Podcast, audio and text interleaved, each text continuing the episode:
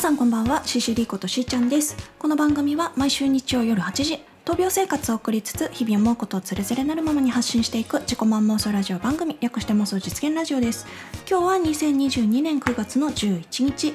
はいということで今週はね1週間割とのんびり過ごせました。あの先週は、えっと、上野に全泊して東大病院に外来に行ってでその翌々日にはライブがあってっていう感じでなかなかね忙しかったんですけど今週はまあ仕事はありつつですけど、まあ、あの休みもありましたのでのんびりできましたね。久々にこういや何もない日の予定が何もなくって休日を過ごす時のあの心地よさをね感じておりました。はい。で今日は今ねあの収録してるの土曜日で今ね午前中に収録してるんですけど珍しくいつもね大体午後にやってるんだけど今日は目が覚めまして あの本当に何もなければ私はまあ10時半か11時ぐらいまでは起きたくない人なんです休みの日は。でも今日はまあ目が覚めたっていうのもあるしあとまあ、起きたくないとは言っても私はあの朝8時には免疫抑制剤っていうお薬を絶対飲まなきゃいけないので、まあ、1回その時には起きるんですけど起き1回起きて薬飲んでもう1回寝るみたいな二度寝をすることが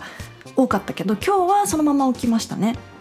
あの天気も良くてね昨日今日あたりねすごく秋晴れというかあのちょっと涼しくなってきたかなと思ってたらまた夏の暑さがちょっと戻ってきてるのかなっていう感じであの冷房もつけたりしております。はいでまあ今日何話そうかなっていうとこなんですけど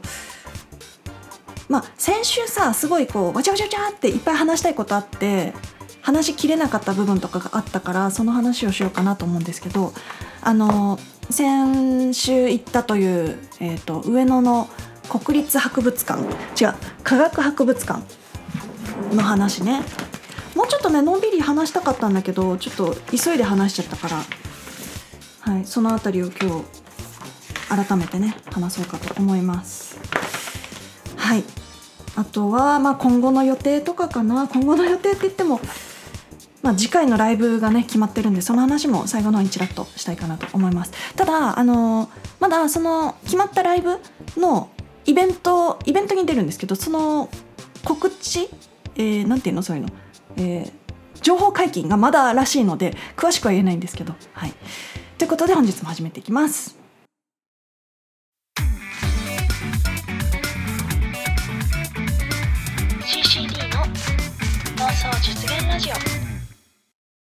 はいということであの国立科学博物館に行った時の話をねもう少し詳しくしたいなと思うんですけどこれね一応ムービーも撮ったので Vlog 的にね上げようとは思ってるんですまだ編集ができてないというっていうかね今年の夏その車の免許を取れたことですの嬉しくてドライブ Vlog たくさん撮ったしあちこち行った時の Vlog も撮ってあるんだけどあの なかなか編集に手をつけられなくて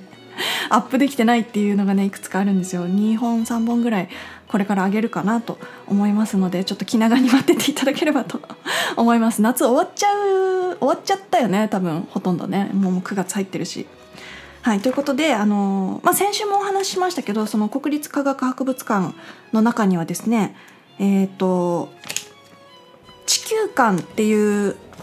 建物ともう一個日本館っていう建物があって私はあの地球館に最初に行ってそこで2時間ゆっくり見たがために足が疲れて日本館は全く見れずに素通りして帰ってきてしまったっていう話したんですけどその地球館でねここはあの入ってすぐになんか地球史ナビゲーターとか言ってこうなんていうの？360度がこうなんていうのモニターというかその画面になっててそこにこうあの人類の始まりから、まあ、地球が誕生してみたいな。で人類っていうか、まあ、恐竜の時代があって絶滅があってでこの辺からこう人人類的なそのエンジン類というかが出てきてみたいな。でこう火を使ったり石を使った道具を使い出したりとか、まあ、そこからどんどん近代の方にこう360度かけてその人類の歩みというか、まあ、地球の誕生から人類の歩みみたいなこうそれを紹介してるやつで。そこでもう入ってすぐの1回だけでもね私多分30分以上いたんじゃないかなと思います。なんかねあのどんだけの広さなのかとかよく分かってなかったからペース配分がうまくできなかったんですよね。なんかもう入って目に映るものが全部「あすげえおえー、みたいな感じで新鮮に楽しく見てしまったので。でそこからまあ先週も話したようにあの国立科学博物館は上が3階まであって下が地下3階まであってっていう感じなので入ってすぐのワンフロアのそこだけに30分なんか使ってたらもうねあの2時間なんか余裕で超えるという。最後の方はあの地下のね3階とかそのぐらいは最後の方に見たんだけどそこはねもうなんかあもう足が限界だ。あすごいあすごいな。ああもう帰ろう。みたいな感じで 疲れ果てながら見てしまったというねちょっと後悔をしてるんですけど。はい、フロアごとにねいろいろありましたよ。2階は科学技術で地球を探る、えー、光や磁気などに関する物理学分野を多数の体験型展示を通して直感的に体感できるように工夫しさらに地球物理学的な知識を磁場などの身近な現象を入り口に紹介します。はい、ここはね確かにあの子どもたちが多かったですねいろいろ体験コーナーみたいなのがあってあの謎のオブジェみたいなのが オブジェっていうかあの上に電磁石みたいなのがあってここれは今地球の時期を測ってますみたいななんかそういう展示があったりしてへえみたいなって感じで見てたりとか。あとそのフロアじゃなかったかもしれないけどこう波を起こす装置みたいなのがあってこっちでポチって押すとザワーってこう波が起きてでこうなんだっけなその中に入水槽細長い水槽があるんだけどこう2列になっててこっちの列は、えっと、水の粘度そのとろっとした感じがこう薄くてこっちはちょっと粘度が高いみたいなそういうそれがこう同時に波をさっとやった時にこう動きが速い遅いみたいなのがあるみたいなそういうのを見て楽しむみたいなコーナーとかありましたね。で3階がえー、っと3階？いやどのフロアにも恐竜の化石みたいなのはありましたけど、まあ、ちょっとねあの今パンフレット見ながら説明してますけど、まあ、結構入ってあちこちに恐竜の化石があってそれがねすごく見応えありました。あの展示の説明のところにあの頭以外は全部本当の化石ですとかなんかそういうのが書いてあったりして。あと剥製もすごいあったしね。これは3階にあったかな。剥製はねすごい大迫力でした。ラクダってでけえみたいな。とかあクマクマってあ白クマの方が大きいんだとか、はい、そういうの見たりしてね。で私がね一番話したかったところが1階の、えー、地球の多様な生き物たち」っていうコーナーだったんですけどここにね私がめちゃくちゃ苦手な虫たちの標本がたくさんあったんですよ。あのー、蝶々とかはまだいいとして蝶々とかじゃなくてあのカブトムシとかなんかヘラクレスなんとかみたいなこうすごいあのでっかくてなんか足がいっぱいあるみたいなとかもいっぱいいたしあの、まあ、トンボみたいな羽のあるやつもいたし、まあ、とにかく私が普段あの例えば家の中とかで目撃したらもう目に入れるのも嫌なぐらいもう見っけた瞬間も「虫がいるんですけど!」っつってうちの両親を呼んでなんとかこう退治してもらうような 退治もしくはこう外に出してもらうみたいな感じでやってる虫たちの標本がめちゃめちゃあってで私そこはもう素通りしようかなって思ったんだけどいやでもせっかくねこういう博物館に来てでねこう丁寧に展示されてるものじゃないですか。で私虫が嫌いな私がちゃんと目にすることはこの先ほぼないだろうと思って頑張ってこうじりじりこう近寄ってこうどこまで耐えられるかみたいなこうこうじーっと見ながらちょっとずつじりじりじりじり近づいて頑張ったんだけどやっぱりあダメだってなってあの 一人で 一人でそんなことやってました。もうなんか本当にギリギリギリまで頑張ってこう目をこうギッと開いて近づいてってああ気持ち悪いああ気持ち悪いああ怖い怖いああ怖いあうわ戻るみたいな感じで見ておりました。はい。まああのあんまり人もいなかったんでそういう一人でこうこわごわ近づいてるのとかもねまああんまり恥ずかしげもなくやっておりましたがまあ旗から見たらちょっと気持ち悪い人だったかもしれないですね。まあまあでも貴重な体験してきました。でその他にもあのー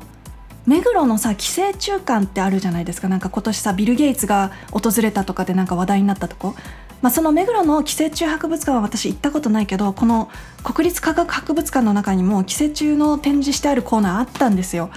でなんかなんだろうなんかすごいこう長い長いなんかあのもうちょっとね説明するのも気持ち悪いんですけどこう壁沿いに展示されてる長い変なひだひだの何かがあってそれが虫だったみたいでえこれが？みたいな感じで気持ち悪かったですね。あとはあのホルマリン漬けのダイオウイカとかもあったしホルマリン漬けのクジラの腸みたいなそういうのもあったりしてでそこにあのー、なんだろうこうもやしみたいな大量のもやしみたいなのがいっぱいこうくっついてる展示があってこれ今話しながらもう察しのいい人はうって思ったかもしれないんですけどそのもやしみたいなのが全部虫なんですよ。そのクジラの腸に寄生してるみたいな。ごめんなさいねこんな話してでも。そういう展示があってへえみたいな。あのー、なんか普段だったら絶対あんまり見たくはないと思うんだけどなんかその場に行っていろんな展示がそのねあのなんていうの？その貴重な資料としてさ展示されてるものだからなんか普通に見れましたねそこは。あの、まあ、寄生虫 あの今話してて私なんかよく見れたなと思ったけど、うん、でもなんかその時は見れたんです普通に。なかなか興味深かったですね。あのビル・ゲイツみたいにお土産買おうとかは思わないけど なかなかね普段見れないものを見てきたなと思って。そうだから先週その国立科学博物館行った時の話した時にその虫とか寄生虫とかも見たって話もしたかったんだけどちょっと時間が足りなかったから、はい、今回ね じっくり時間とって話しましたけど。今回さあの話聞いてゾワゾワってなっちゃった人いたらごめんなさいね。私も話しながらなんかうーって今なりました。はい。まあでもそういう貴重なものもね見れるんで皆さんもよかったら行ってみてください。ということでここで1曲お聴きいただきましょう。シシリのファーストアルバム「スモールワールド」より久々ですね「サンライズ」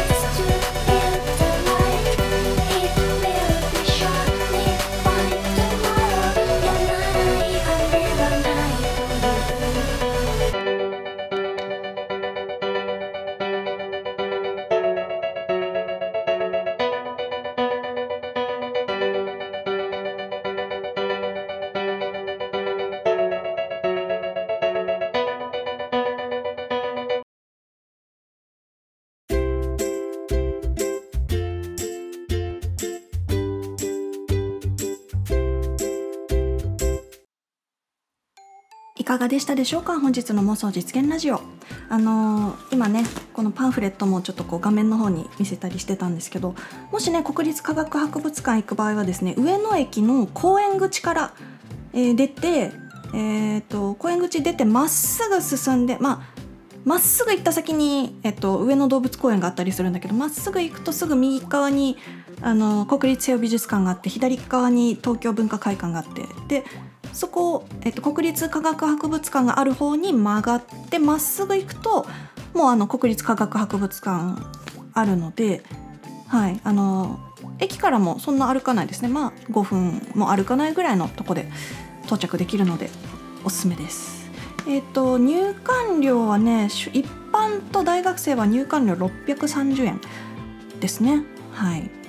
ちなみにあの国立科学博物館の屋上にはですねなんかハーブ園みたいなあ国立科学博物館のっていうか地球館の屋上かな？にはあのハーブガーデンみたいなのがあってこう薬用食用染料香味料などのハーブがいろいろ植えられてて、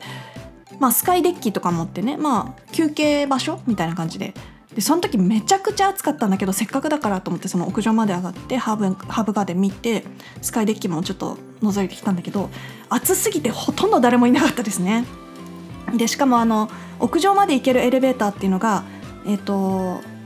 地球館の中には2機エレベーターがあるんだけどその屋上まで行けるのは1機だけっていう。でまあ上に上がるまでもうなかなか来なかったんだけどもう暑いから下に早く逃げようと思って上から下に下がる時もエレベーターなかなか来なくてあもう暑い死んでしまうみたいな感じで、はい、あのエレベーターが来るまで結構しんどかったです。はい、あんまり炎天下本当に暑い時には屋上まで行かない方が良かったかもしれないですね。一応あのスカイデッキのところにはなんていうのこう霧状の水がふわーっと出てくる場所とかもあったんだけど、まあ、休憩する人たちが涼めるようにっていう感じでねまあでもねあんだけ暑い日じゃちょっと聞くもも聞かないというか。はいそんな感じでした。写真だけ撮ってさっさと下に戻りましたねあの時は。はいということで先週いただいたコメント読ませていただきたいと思います。えっ、と先週は167回ということでそのライブね2年半ぶりのライブ出演の時の話をしていたんですが、えー、YouTube ネームうさぎのむかさんありがとうございます、えー、ライブお疲れ様でした。しーちゃんの声えー、あ歌声可愛すぎました。ありがとうございます。そしてもらい泣きしてしまいました、えー、少しばかりですが投げ銭させていただきました。病気になってからしーちゃんに何度も励まされたのでほんほんの気持ちです、えー、ライブ復帰本当におめでとうございます。ということでもかさんありがとうございます。本当にあの先週のライブの時はねえっとライブハウス側が配信もやってくれててであの先週も話したんですけど帰りの生産の時になってその投げ銭してくれた方いましたよっていうことですごいびっくりしてめちゃめちゃ嬉しかったんですけどやっぱりもかさんでしたか本当に本当にありがとうございます。はい、続きまして、えー、YouTube ネーム、えー、こちらスプーンの方にもね、えっと、ギフトを投げてくださっているマナさんありがとうございます。えー、ライブ復帰おめでとうございます、え都合が合わず見れなかったのが残念いつかしーちゃんのライブにお邪魔したいです、えー、まずはライブ本当にお疲れ様でした。ということでありがとうございます。なんかもうそう言っていただけるだけで本当に嬉しいです。あのライブねこれからあのお誘い受ければあの何か用事が入ってなければ私はもう全部出たいなと思っているのでそれこそちょっとあの遠出だとしてもね自分ももう車の免許持ってるからちょっと遠出だとしてもいけるなと思うのではい。あの、福島じゃないところのライブももしお誘いあればちょっとぜひぜひ行ってみたいと思っているので機会あったら来てみてください。はい、続きまして YouTube ネームバンバンさんありがとうございます。えー、ライブ復帰おめでとうございます。えー、グリーンリボンの活動はいずれ自分も関わっていきたいと思っています。え音楽を通じて自分のこと過去移植のことを伝える活動本当に、えー、素晴らしいことですね。自分もその一端を担えるように今から気持ちを持ってそれに向かって頑張りたいと思います。いつも配信ありがとうございます。ということでバンバンさんこちらこそです。ありがとうございます。なんかね本当にこういったコメントにね励まされるんですよ。あのグリーンリボンのその普及啓発活動というか、まあ、普及啓発っていうかあのあれですね意思表示に関してその家族と一度話してみてほしいっていう話をいつもライブではしてるんだけどあのこういった活動はねこれからもずっと続けていくつもりだしあのそれこそね関わ自分が関わっている場合その移植とかそう今後っていう話ね、あのそういう方たちにとってもこれからグリーンリボンの話っていうのはあの機会があったらねぜひぜひしてほしいなとも思いますしあのなんだっけな移植臓器移植ネットワークの方で、えーと、グリーンリボンの普及啓発に関してのあのバナーとか借りれたりするんですよ。あの廊下に展示するような感じのあの移植医療に関しての説明がいろいろされてるバナーですね。あのなんていうの？三角に立ててこうどっち両面にこう絵とか説明が載っててそういうレンタルとかもしてたりするので私も以前ねその自分でイベントを企画した時にはその臓器移植ネットワークに連絡取ってあのこういうイベントを企画してるのでバナーをお借りしたいですって言ってそうあの借りたい人はこうなんていうの？その申し込みしてくださいみたいな感じで書かれてたりするので今もそういうのあるのでねもし何かその音楽とは全く違くてもそういう何かしらのその座談会とかさなんかやることがあればぜひぜひちょっと臓器移植ネットワークでねちょっと検索してみてください。はい。ということで他にもね、えーと、コメントハートギフトをくださった、えー、マナさんかっちゃんさん、えー、マナティさんうさぎのもかさんバンバンさんそしてココペリさんそれからあのアメブロの方から来てくださったというヒストリー20202020さん。皆さんありがとうございます。ということで本日の妄想実現ラジオはここまで。また来週。バイバーイ。